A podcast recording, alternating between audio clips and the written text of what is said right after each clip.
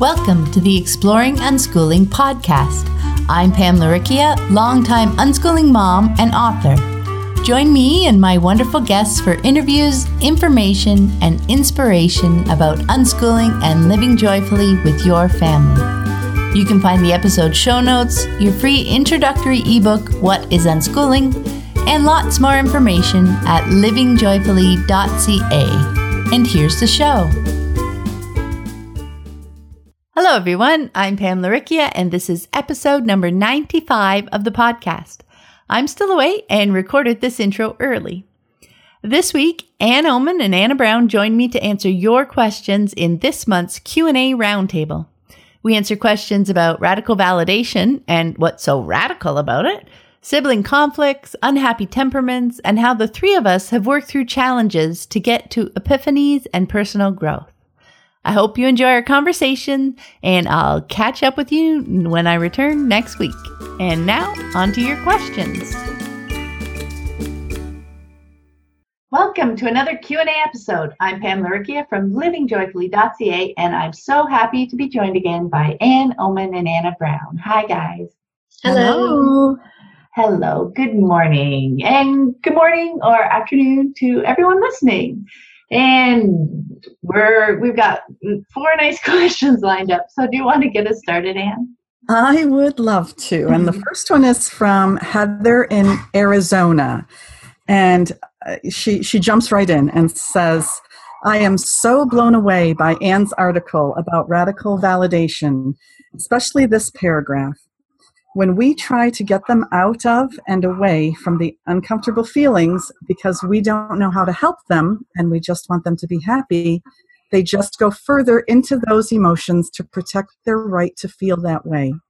But now they have yet another level added to their already existing discomfort. And she continues, We have been struggling with how to help a situation in our home for a while. Our 10 year old daughter constantly criticizes and belittles her 12 year old brother. The only way we know how to deal with this, because it is heartbreaking to see how hurt our son is by her comments and treatment, is to remind her to please treat him as kind as you'd want to be treated. I realize that has so much weight and isn't the ideal way to handle it. We'd love some further detailed ideas on the best way to validate. Hi, Heather. Uh, first, I do want to say that the excerpt Heather quoted is actually from a post I wrote in our Childhood Redefined online summit group. And I did add that post to my website, shinewithunschooling.com, under articles and essays about validating our children. So there's more there also to read. Um, so, Heather, I'm so very happy that my words landed at home in your heart. And I'm so glad you're asking for help with your specific situation here. Um, in that post you referred to, you, might remember I had also written that I like to call it radical validation because it may be counterintuitive at first, and it is definitely not what most parents offer to their children when the child is going through a difficult time. So I can see and, and feel actually in your situation that what your intuition is telling you is to protect the child who was the subject of the belittling by asking the sibling who is doing it to stop. And yes, that is a natural instinct. And what I'm asking is that you don't stop there. You keep digging because obviously that hasn't worked so far. So if you haven't had, you know, a shift in circumstances, that's an indication that you need to keep digging and come up with a different perspective than that natural instinct to protect. And in this case, I can really feel that the one who is really hurting in some way, uh, the one who needs your validation also is your 10 year old daughter. So that's when you back up and take a look at the broader view of what's going on here. What is she seeing in him, her brother, that is m- making her maybe feel like she is not seen or heard? I think this is what you want to take an honest, radical look at. Even if it's what others might see as typical sibling rivalry stuff, you can look into your daughter's heart and see the world and see her brother from her eyes, from her perspective and you can radically validate the things that maybe you don't even want to see, let alone validate. But yes, radical validation is sometimes saying, I hear you. I get that you feel like you don't like your brother and sometimes wish that he wasn't even here. Now, that might sound extreme to some people, but that is something that a child might actually be feeling at times. And until it is seen and heard and validated, it probably won't go away and may even get bigger. But I wonder if you can feel for yourself, even in me saying those words out loud, that validation, how saying it back to the child in a sincere and understanding way could really diffuse those words that otherwise would weigh very heavily inside of the child. You know, they might also start thinking horrible person for thinking these thoughts about their sibling. They might be worried that you would be horrified and upset if you heard what they were feeling and thinking. So there again, we have layer upon of weight and more weight that the child is now carrying. And yes, the child who is doing what looks and sounds like bullying. But when those feelings that could be even scary to them are validated, then they are released. They're out in the open. And you are not only not freaking out about it, but you're saying, Oh my goodness, I see you. I hear you. I completely understand. And I feel that way sometimes too. Can you feel what a huge difference that would make in any situation, really? Our minds can always be our worst enemies, and dating is a way to help the child not spiral downward, those layers upon layers of weight. Um, I've always said that no matter what my child has done or said or felt, I would shift it around so that I could see it in a way to help them get back to a place of feeling good about themselves. So that means when, for example, if Sam might have said something that sounded mean to Jacob, then stormed off into his room, I, of course, would validate how Jacob might be feeling. And then, after giving him some space, I would go to Sam and I would validate how he was feeling because he is also the one who needs help now moving through this thing that he said or did to get to feeling good about himself again. And that radical validation gives amazing, miraculous space so that those feelings and those words or that action can exist between us and then dissipate instead of just getting larger and larger inside of Sam. Because there was a reason why he said what he said. And yeah, I was usually able to go inside of it and see it from his perspective and, and sincerely validate and say, ah, I know, I get it. I so understand because I sometimes feel that way too. The really beautiful thing about radical validation is seeing my now adult, always radically unschooled and validated sons not, on, not only know how to other people, sweets. They're to say, oh, I understand. I'm so sorry. I hear you. And that is really beautiful. And that is radical validation. Pam? I love that. I love that, Anne. And you know, we found the the same thing as well. For us, what or for me in these situations, what really worked best um, was for me to have lots of those one-on-one conversations with each child individually because that's that's the important piece right? Because in a private conversation i was much more able to be open and validate the child in front of me without worrying that the other child was hearing or thinking that it was at their expense. No we're seeing things through this child's eyes you know and we can do that with each child. So in this case heather you could have open conversations with your daughter about why you know why she's criticizing her brother maybe what the triggers are what she's trying to accomplish what she, how she feels after how she feels before what those frustrations are. And as anne mentioned the key is being not judgmental so that she feels free to express herself. Because yes she may be feeling that bad about it. She may be worried about having these feelings in the first place so to be there and to be open and not judgmental allows her to to release this um, these thoughts these feelings everything so that you guys can work through them together. So you're free to validate her perspective and her feelings because these absolutely are true for her. Full stop. This is it. This is how she's feeling. Um, so maybe there are things about her brother's behavior that she finds frustrating, and you can take those moments and really see them from her perspective and validate her feelings and her frustration as as totally um, her perspective and valid. Uh, you can say you're sorry. She's feeling so frustrated, so frustrated that often she's lashing out at her brother, and then seeing patterns to those moments. See if there are some patterns. Uh, maybe it's a pattern to how she's feeling you know does does it happen uh, more actively when she's hungry or after she's been hanging out with friends or when your son's been doing a certain something? Maybe you can see patterns from the outside that you can bring to your conversations with her that she hasn't yet recognized. Um, and again without judgment you can share maybe at times when it comes up you know when it flows into the conversation how her brother's feeling too right so uh, I found that was an opportunity in those conversations. You know, you had to have that openness, that non judgmental feeling before you can bring this in because if you don't, they can feel like you're trying to convince them. You know, it's a judgment piece. Yeah, but your brother feels like crap after. No, it's, it's, um, just as part of the flow of the conversation, sharing all aspects of the situation where you can share little pieces.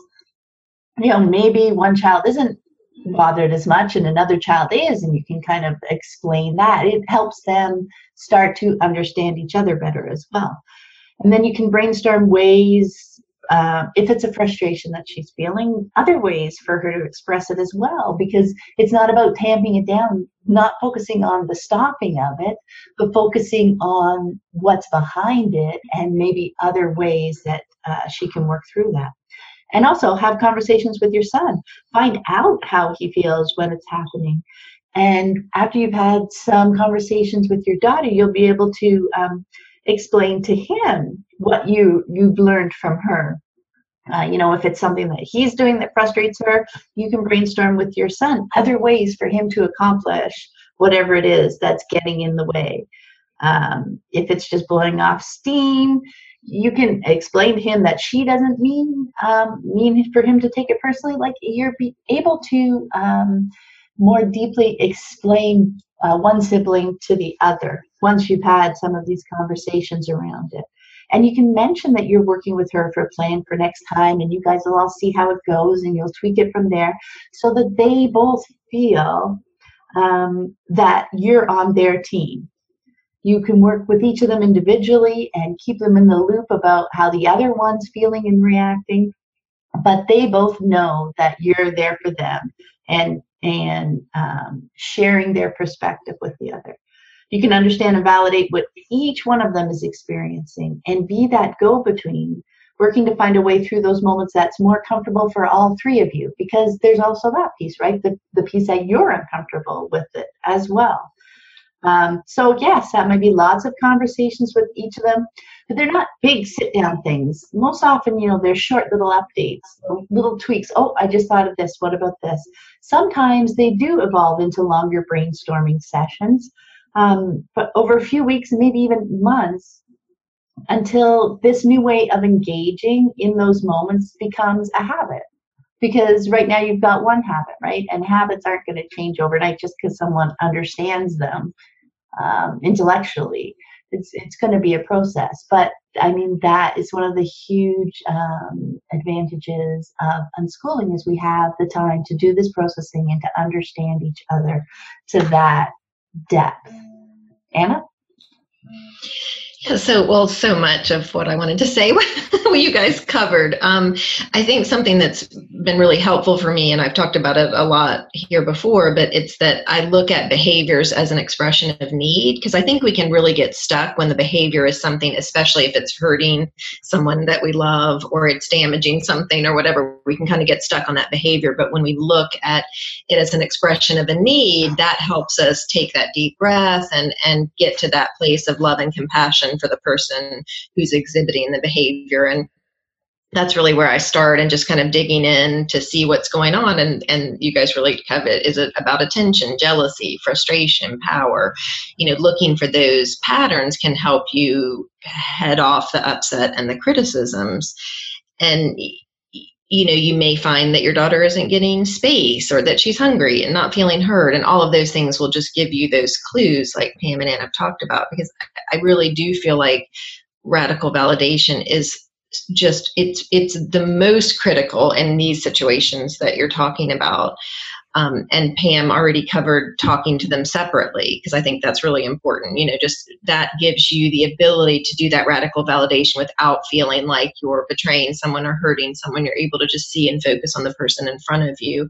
And I think there may be ways for you to be a translator, which Pam kind of touched on, you know, being able to help them understand each other. I just feel that when we feel loved, even in our yuckiest moments, it means so much and it changes things. There were so many times when my girls, you know, that was really all that they needed was this validation that they never wanted to see each other again. They didn't want a sister at all. And, you know, I could be there and reflect that and hear that and understand that. And honestly, it would be five minutes later, they were laughing and playing. And it was, you, it was always just kind of this magical thing. But now, of course, you can't go into it without agenda. And I really tried never to. I was always just tried to be delighted and surprised when we got there. Um, but it did play out that way so often because those feelings don't feel great to them either. So when they're able to hear them, get rid of them, acknowledge them, be heard, they want to move on too. I think it's when you don't feel heard or it's being pushed down that you kind of get this death grip on those feelings. And and that just feels yucky for everybody. And so it kind of just becomes festering and, and gets worse and worse. But we just found when we're able to say it, still be loved and heard and looked in the eye with love and compassion, even in those moments of ugliness like oh my gosh it just it's transformational it really is it's beautiful. So i thought you guys covered it. So we will go on well, to I, I, just can i just oh, say one more thing too? Yes. Um I, I, the important also that I um, was uh, talking about that to add on once again is that the person um, who you know instigates the uh, as you say the ugly situation i feel that they uh, get stuck there. And that's why validation is super important for them because i find that with myself if i'm grumpy and i say something that i shouldn't say and then i want to get out of that but i'm like i'm going to feel like a real idiot like just mm, yeah. you know what i mean yeah. you, you feel like you've got to stay there almost because oh, oh yeah. I, I created this energy how do I shift out of it? Validation is the key. Yeah. Somebody from the outside coming in and saying that was okay, you know, and we yeah. know who, we know who you really are. We see who you really are, and this is a part of life, and we get that. So, and the whole thing is um, when Pam said uh, those feelings are valid. Ah, ah, the core of the word validation.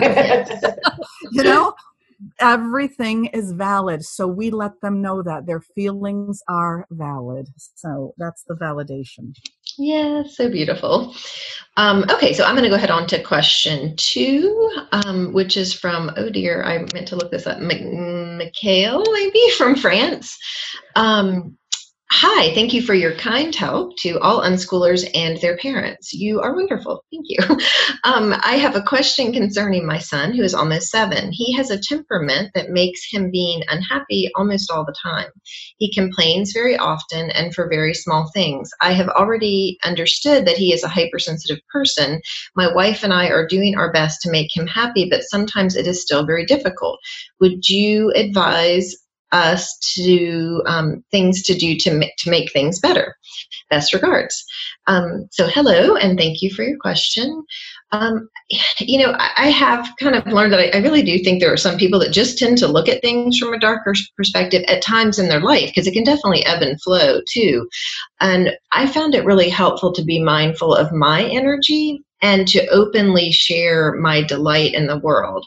And not in contrast to their statement. So not uh, tit for tat. They're upset about something. No, I love this, but but really just in general to be aware of my general energy. In the moment of the complaint, validation is so important that we just talked about because again, when someone feels heard and understood, they can often let go and move on. When we try to convince them that it's fine or it's not so bad or it's this or I love it or it's great, they hold on to that upset or complaint because they're committed to it, like Anne just said. Like, no, I am committed to not liking this and you're not hearing me. So, validation, maybe even re listen to question one with your son in mind, you know, thinking about your situation and what's happening there, because I think you'll find when he feels heard about the things that are upsetting him, he's able to move on, will be able to move on much more quickly. Um, but just some other fun tools that we've used along the way, you know, ending our day naming three things that we're grateful for, or we like to talk about the favorite parts of our day and sharing stories, especially when we've been apart and we're able to kind of bring those together and share because we found that when you know you're going to be sharing things later on you're you're actually looking for the things that delight you during the day and you're bringing that energy to the day as you walk through it. And you know i know that there are some people that write them down and go back and read them later and keep jars that have favorite moments and then at the end of the year they read them. You know we haven't done that but i have a friend that does it and they love it and get such joy from it. Um, I having a child that can be unhappy at times shed a light on me and how I was moving through my days. Um, early on, I saw the areas where I was adding weight to myself and to her. So I think it's helpful to look at patterns, at our own behavior too. Giving yourself space to feel and room to move through the things, but being aware of what you're handing to others. I think a lot of times we aren't aware um, and be aware of the stories that you tell. You know when you come home from being out do we talk about traffic and frustrations or do we talk about something cool or how happy we are to be home? At a restaurant do we talk about how wonderful the food is or how slow the server is? We're often unaware of the stories that we're creating and those stories are creating our environment that awareness can allow us to focus on joy, which I believe brings more joy. So I've always found that it, when I do that, it helps the whole household. And I don't ha- I don't do that to change anyone else here. I do it because it changes me, and because it feels good and it brings joy to my experiences. And the same really goes for looking at the child who tends to be more negative instead of focusing there, focus on all of the amazing things that you love about that child. And I've talked about this before, and maybe we can find something to reference in the show notes about, you know, making a list. Um, of all the things that you love and read it every day and greet your child with that light and love energy. And Anne mentioned this maybe in the last one how, you know, sometimes when we, we have a child that brings weight, when we when we're about to see them we kind of pull that weight to ourselves and you're like uh here they come. What's it going to be? They're upset. But no you know we can change that energy that energy when we can greet them with joy and when she you know she does that so well and we, we can you know greet that child with joy and love it uplifts the energy in the room too and and just again can be transformational. So i think all those pieces of validation and looking at your own energy and your story can be really helpful. And yes all of that was so very beautiful. Um,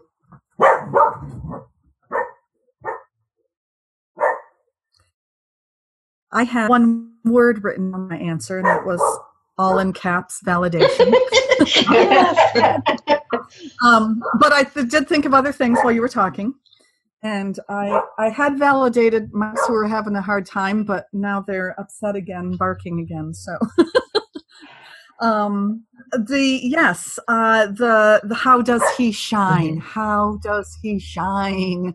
Um, because you know, my thing is, all children shine when they're celebrated for being exactly who they are, and um, yeah, to look and see when he lights up, nurture that, go there, hold that in your heart during the more uncomfortable times. And then this goes back to again to validation because I wonder if you've ever done it once when he starts to complain or feels unhappy and you say oh my goodness i so understand i can feel mm-hmm. that with you i'm so sorry and I've talked before about how um, my Jacob would own the weight of the world. and I would just hug him and say, Oh my goodness, I'm so sorry, but you are doing such a great job being Jacob, and it's so wonderful. And he would just relax into that. Mm-hmm. Um, just validation of who he is, even when they are owning the weight of the world. And a very important thing is to not take it personally. Um, because that just yes. you know, separates your relationship so quickly. And I know it's hard sometimes we feel like we're in this amazing stress-free life of unschooling where they have everything wonderful and yet it's still their real lives. And to diminish that is very wrong and to validate that yes they still have their um, things that they feel are weighty and heavy and that make them unhappy is really really important not take it personally as anything we have done or created. Just allow it to be theirs, validate, and um, let it flow. Let it flow mm-hmm. over you. Pam? Mm-hmm. I love all that, guys. And one thing that jumped out for me, um, just when when he wrote, he complains very often and for very small things. I mean, absolutely the, the piece of validating that, but also you know, I got the impression maybe those those very small things, part of that validation is is like accepting that those are real. Like I know when my mm-hmm. kids were were younger, they were all quite sensitive in that respect too, and a good chunk of my time was taken up with managing the environment. So, and you guys talked quite a bit about the energy piece of the environment, but there's that physical piece too, and that made their days days easier and my mine too in return, right? So they saw me doing what I could to make things more comfortable for them. And that built their trust in me, right? They knew that I was watching out for them, that I knew if, if this chair bothered them, I would, you know, make sure this other chair was was all ready for them and help them get comfortable and settled. And they could also see through my actions that I really understood them and respected those needs, right? And as they got older and we continued to chat about things, they began to take over some of that environmental management for their comfort. And I mean, now they completely take care of that. they knew what they could do though, because they'd seen me doing it for them. They didn't just stop at complaining about it, right? It's helping them, validating the complaining, um, and understanding that's a real need of theirs to be met, and then showing them ways that you can accommodate that need. And, you know, in this case, he's only six. Absolutely, it takes time. Um, the other piece was, I think it can help you, you guys alluded to this, but shifting away from using happy as a measure to using comfort is one mm-hmm. thing that helped me. So you want to make his world as as comfortable as you can.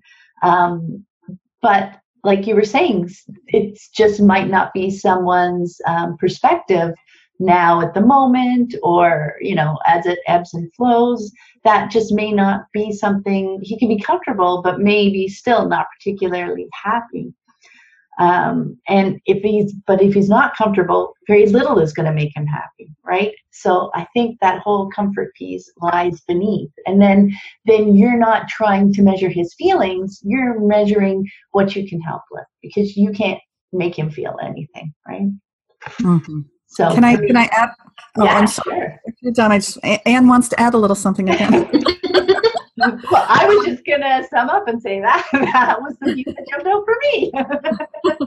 um, I also can feel that with what you're saying, he may be picking up on an energy that you're trying to change him and mm-hmm. that is very I, I feel like he's already sensitive if this is his energy and if you haven't read the highly sensitive child book I, that might be a good thing to do.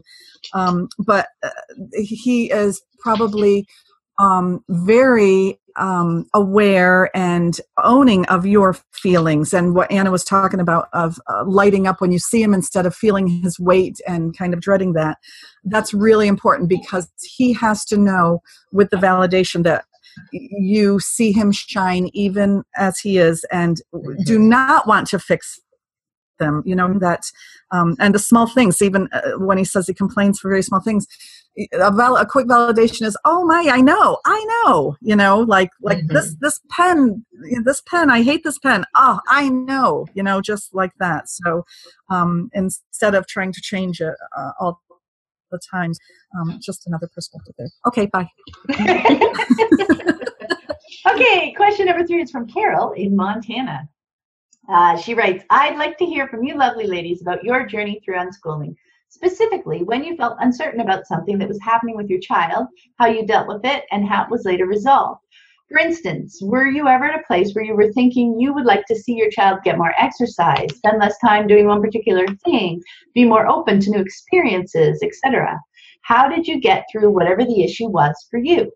I love to hear from veteran moms about their reality with unschooling, especially their stories of conflict to resolution. So I'm not asking about a specific question or concern of my own, but for you to tell your stories of epiphany and growth and contrasting the way things were then with the way things are now. So hi Carol, what a what a fun question. now, my unschooling journey has been a long string of epiphanies and growth. And it still is, right? Uh, you mentioned stories of conflict to resolution. And I think it's helpful to note that the vast majority of these stories are steeped in internal conflict, and the resolution is my epiphany from a new way of seeing the situation and being able to drop the expectations that I was holding my children to right? So it wasn't um, a resolution between my child and I per se. This w- these were almost always internal conflicts uh, that brought the big aha moments, the epiphanies, and the personal growth. I've written articles about how I processed through um, some of those times when I was holding expectations that were out of sync with my kids and I'll link to them in the show notes. Uh, some of them were very typical ones, like when my son was playing more video games than I was comfortable with when we first started. When my daughter was refusing to read, again, when we first started. You know, these are uh, pieces, puzzle pieces on our journey. Uh, my epiphanies surrounding our family relationships and specifically sibling relationships, and we've already touched on some of those in this call already what I wanted to talk about was the thread that runs through them all is when I'm feeling uncomfortable about something in my children's lives, I found a path through it by looking to my children to learn more. So it was by getting out of my head, out of that loop of conventional wisdom that was at the root of my expectations, you know, like they need to exercise more, they need to spend less time playing video games or listening to Harry Potter and so on. When I managed to drop that filter, I could more clearly look at them and see right in that moment they are whole, they are learning. Without the filter of expectations, I could see how much they were learning, just that it was different than what I was looking for, you know, looking through that lens of expectation. um, it freed me up to look back at their path rather than just at this moment like that that moment where i'm uncomfortable. And see that their choices today are not the end of their engagement with that thing. It's just the point they're at right now and they are learning through their choices. They're learning at their pace which is the only way they can learn no matter if we try to rush them or even slow them down.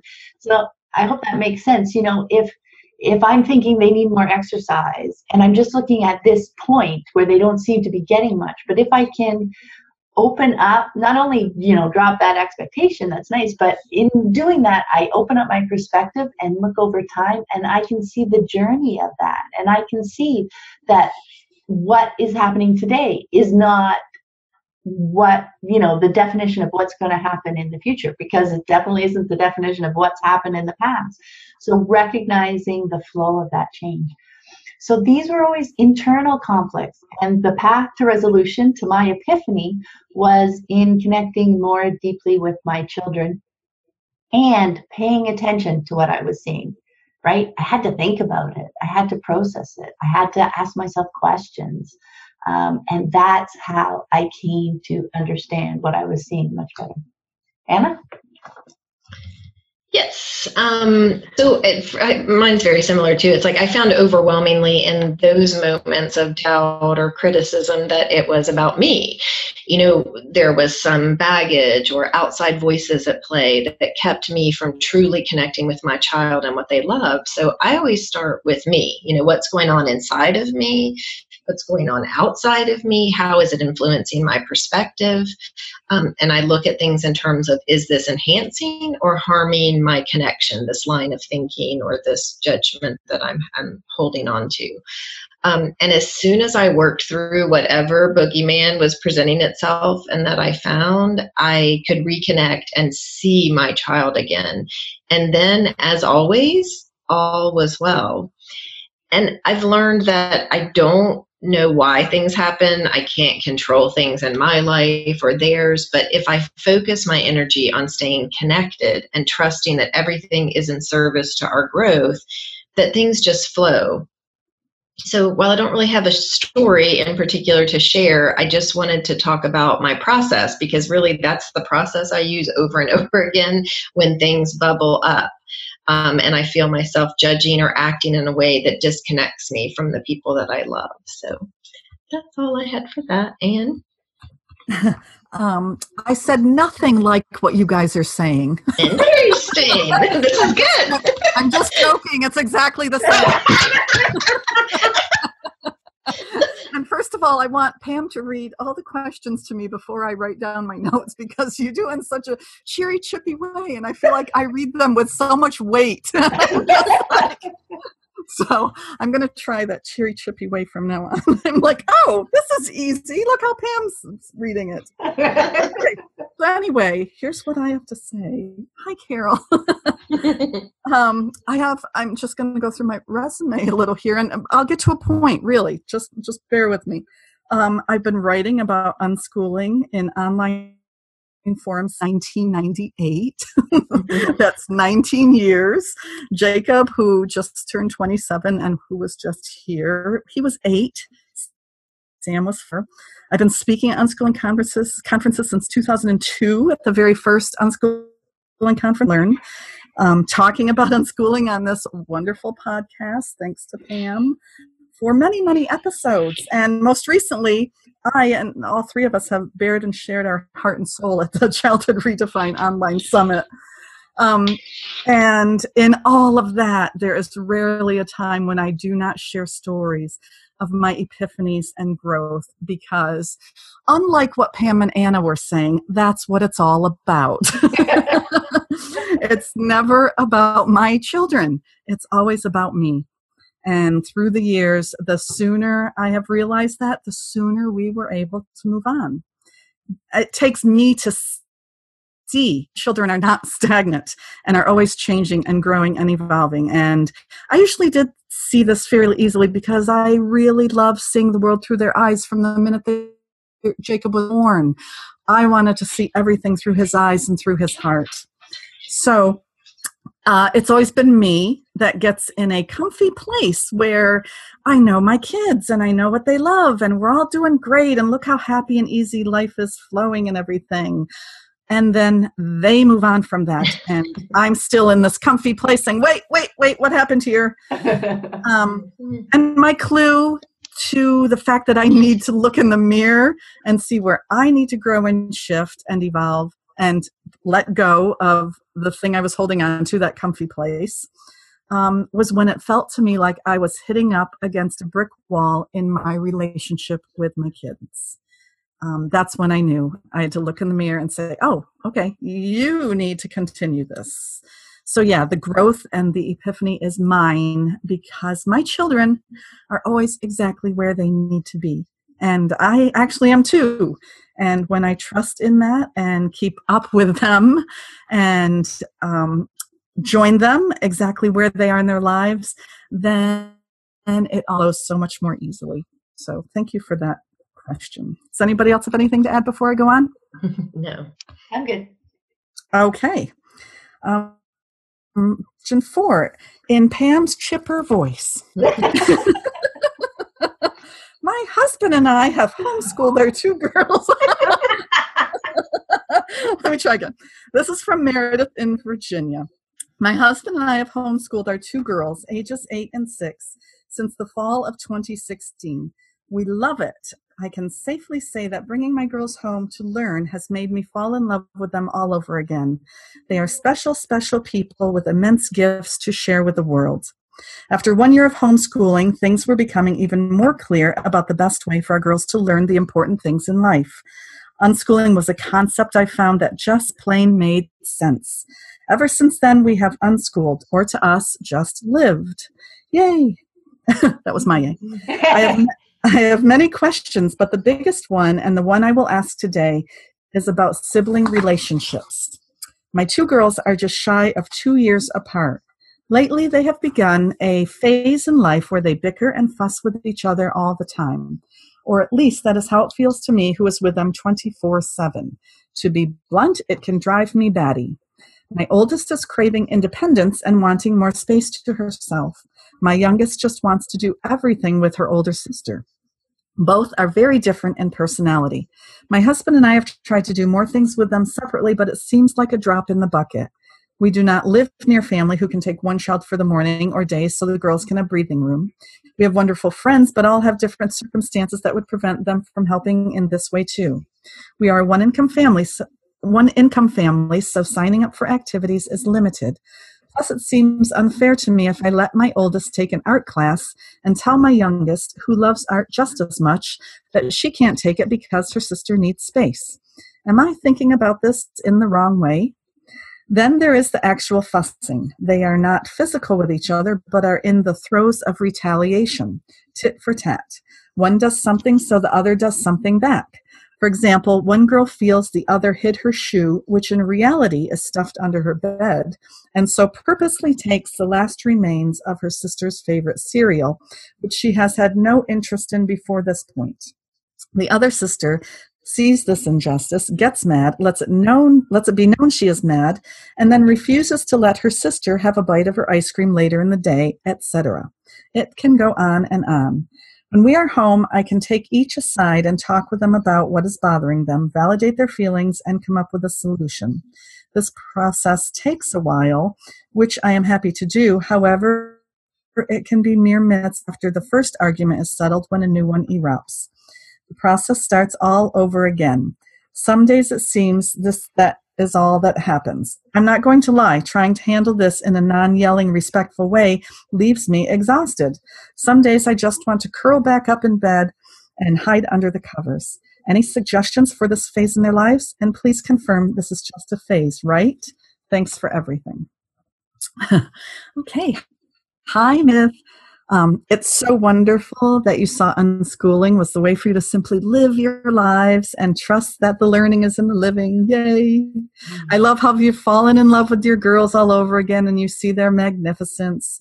And that is so perfect and exactly what you need to hold on to in those times when you want to curl back up in bed and hide under the covers.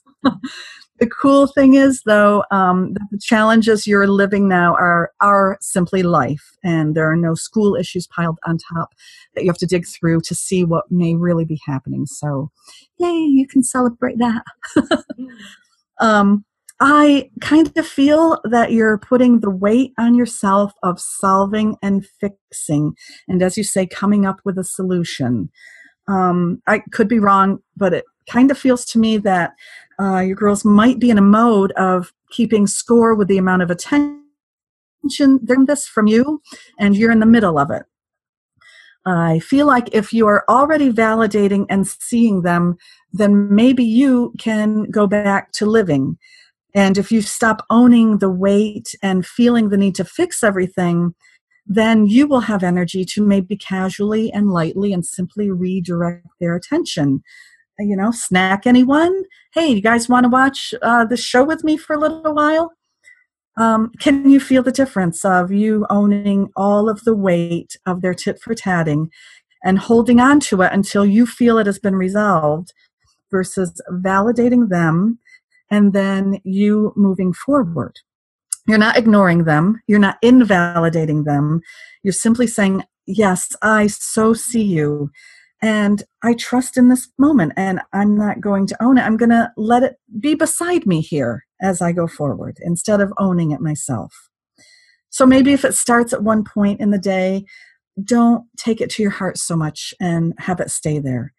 See if after you validate, you can, you know, let it float above you and out the door, and maybe pick up something that you'd like to do that might be an open invitation for them to join you without any expectations of that, of course. Um, maybe, you know, have a craft box that you can go to and start doing something that you want to do and see what happens. Um, let the validation be. And again, don't own the weight of it yourself. It may be a turning point if they see and feel that, yes, you hear them, and yet you are no longer personally invested in whether or not they're fussing and tit for tatting with each other.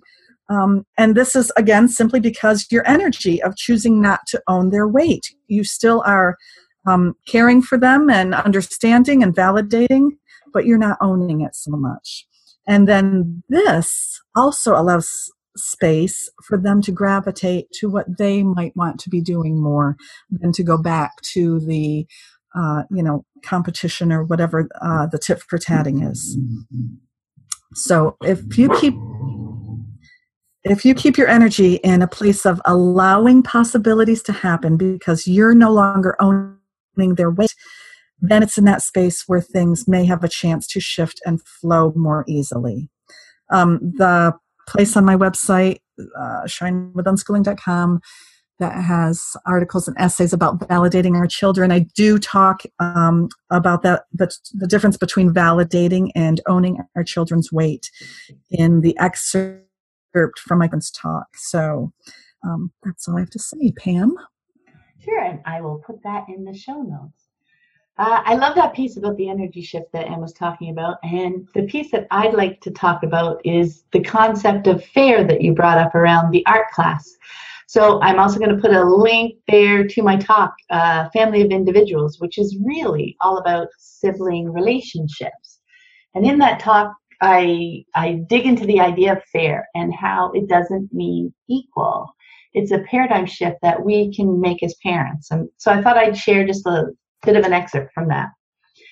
Equality in what you give each child isn't a helpful measure of fairness or love because what each child needs from you is probably different. One child may need more of your time, wanting a lot of personal interaction. Another might have an active outside interest that needs more of the family's money to support it. And still another might need more of your direct participation, joining them as they pursue their interests. You may be giving each of your children very different things that take varying amounts of time and effort and money. But when their unique needs needs are being met, they each feel content, secure, and happy, equally loved. It's been my experience that when each child feels like their needs are being met, they feel less competitive with their siblings. There's minimal push and pull and struggle for attention or power. That's because they have come to measure their happiness based on their own needs being met instead of constantly comparing themselves with those around them to validate their own worth. So, in an unschooling family, what does it look like if one child gets super fun thing A and is really happy about it? In my experience, their sibling doesn't feel spiteful. They don't demand that they get one just to be fair. Now, that's not to say that they may not try it out and like it and ask for one too because they feel they would also enjoy it. If so, when they get it, they'll most likely use it and learn and expand their world. But if a child is used to measuring fair by the numbers and wants something specifically because their sibling has it, once they get it, their goal is accomplished. There's no need to actually use it, it just sits on the shelf. So, what do kids learn if their parents make this paradigm shift? In my experience, instead of learning to measure fairness through the numbers, they learn to see and consider the real people behind the numbers, the individuals. They learn that people have different needs and that it's meeting those needs that is important. They come to respect one another as individuals, happily allowing each other to live the lives they love because they understand that their siblings' happiness doesn't mean their unhappiness. And as they get older and extend this understanding beyond their family, their friends feel better understood and supported. And that's a much better skill to bring into adulthood than a penchant for tit for tat comparisons. So let's go back to the art class. If one daughter wants to take an art class on her own, that's okay. If the other daughter wants to take an art class, she can take a different one or the same one later. If she doesn't want to take it on her own, you can go with her as a parent. And if she only wants to take it with her sister, then it's not really about the art, is it? And that's another clue for you. You can go from there. I think you'll find it helpful just to listen to the talk or even read it because the text is there too. So it can start give you to give you uh, a few more ideas around how you can support each of your children individually. And when they're each feeling supported, there's often less need over time um, to kind of battle it out with each other in those tit for tat uh, situations. Anna? Yeah, so um, very much again similar to what you guys are saying. Um, but I do have two girls who are just under two years apart and also have very different personalities. So it sounds very similar. Um, I learned a lot through the years of navigating our relationships. And when they were young, they were super close, really inseparable. And as they got older, they too needed space. And it was at that point that I had to do some inner work to let go of any preconceived notions I had about their relationship. Um, I had to sit and to be okay with the fact that they might never be friends. I needed to go there from this idea of these two peas in a pod that we had for all these years. Um, it was only then that we could really move on to problem solving and facilitating and as I started facilitating them having separate friends and experiences, things dramatically improved. And what we found is when they would come back together, they were so excited to share their adventures with each other because they really did still have this bond. They just needed some separation. Um, there were times that I needed to be the one that was engaged with one who was not going out or doing an activity. And I just saw that as beautiful connecting time for the two of us together. And as I mentioned before earlier, um, behavior is an expression of trying to get a, a meet a need. And if we can meet the need, then we find that behavior will change and often go away. So I think you'll find if you facilitate their need to have space, the fighting and the bickering will die down because it really isn't about the shoe or the cereal. It's a need for autonomy and separate identity and to be seen for who they are. As parents, we can fall into the trap, I think, especially homeschooling parents, of one activity fits all for our children. We like the idea that we can take them all to the homeschool group that's gathering or the you know deal that's happening at this thing and it's it's great and we bring everyone. Um, it may be easier for us that way but easier isn't always better and while it can take some work and maybe some creative problem solving with rides and times and things like pam was talking about I believe that finding ways for them to have that autonomy and space from each other will ultimately help all the relationships in the family. I mean, that's really what we saw over and over again. And now, um, you may know my girls are about to be 18 and 20 in the next couple months and they really do have a strong relationship they're still very different they still like to do things separately but it i feel like their relationship and that foundation is so strong because of me not forcing anything on them and understanding that there was ebbs and flows and times they needed that separate space and allowed them to kind of be the guide of that so anyway that's what i wanted to add about that one yeah, I just want to say that that's such a great point, Anna. in in um, supporting them individually. I mean, that's why I called that talk a family mm-hmm. of individuals because you can't think of them as children. Of, right. In, these are the kids, and they all do the same things because they're the kids, right? No, they, these are completely two separate individuals, and we're trying to meet their need, their individual and unique needs, and from there they all feel subverted right? Mm-hmm. Yeah, I think that's yeah.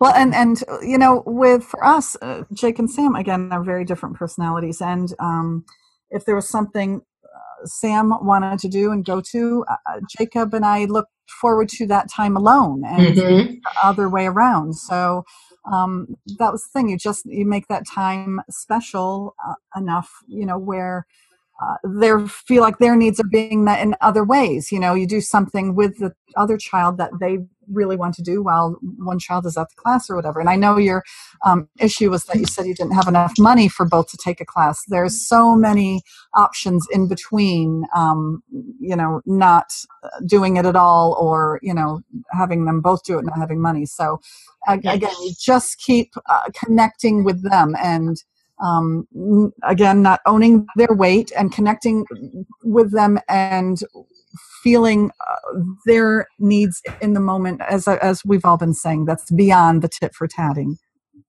Mm-hmm. Yeah, that's beautiful. Which is that, a weird word that we're using. Weird I know. keep using. just the tit for tatting. The tit for tatting, and, and I'm just going to reemphasize Pam's point again. I think when you leave that paradigm of fair behind, oh, so many possibilities yes. will open up because it's really about the individuals and connecting.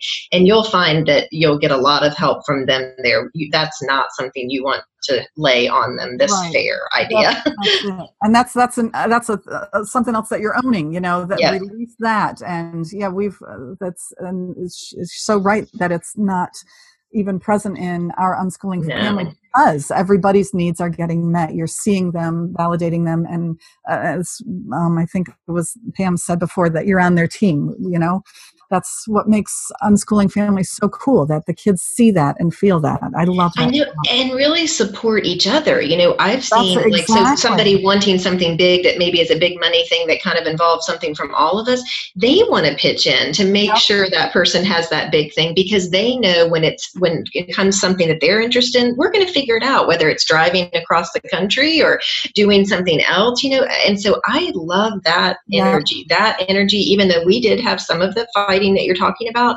that is the energy that is in our home of helping each other figure out ways to do the things we want to do. And I love that. Right. Well, with each handheld, uh, you know, Nintendo console yes. that Jacob would get for his birthday, he would also spend his birthday money on getting one for Sam too, because yes. it was more fun to play with Sam. And yep. you know, they're 27 and 23, and they're still have each other's backs and happy for each other yes. and helping each other. And so that's what you want to build uh, toward and mm-hmm.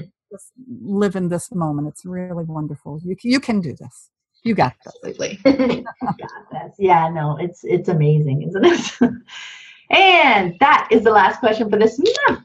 Thanks to both of you so much for answering questions with me. And just a reminder that there's links in the show notes for the things that we've mentioned today. And as always, if you'd like to submit a question for the Q&A show, just go to livingjoyfully.ca forward slash podcast and click on the link. Have a great day, everybody. Bye. Bye-bye. Thanks for listening. I hope you found it helpful. You might also like the backlist episodes at livingjoyfully.ca forward slash podcast. While you're there, be sure to check out the first book in my Living Joyfully with Unschooling series, Free to Learn Five Ideas for a Joyful Unschooling Life.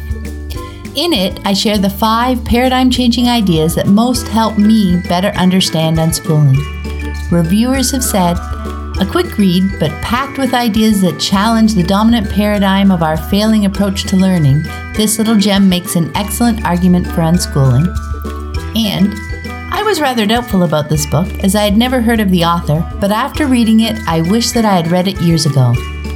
I hope you find it helpful too. Free to Learn has also been translated into French and Spanish. Until next time, have fun living and learning with your family.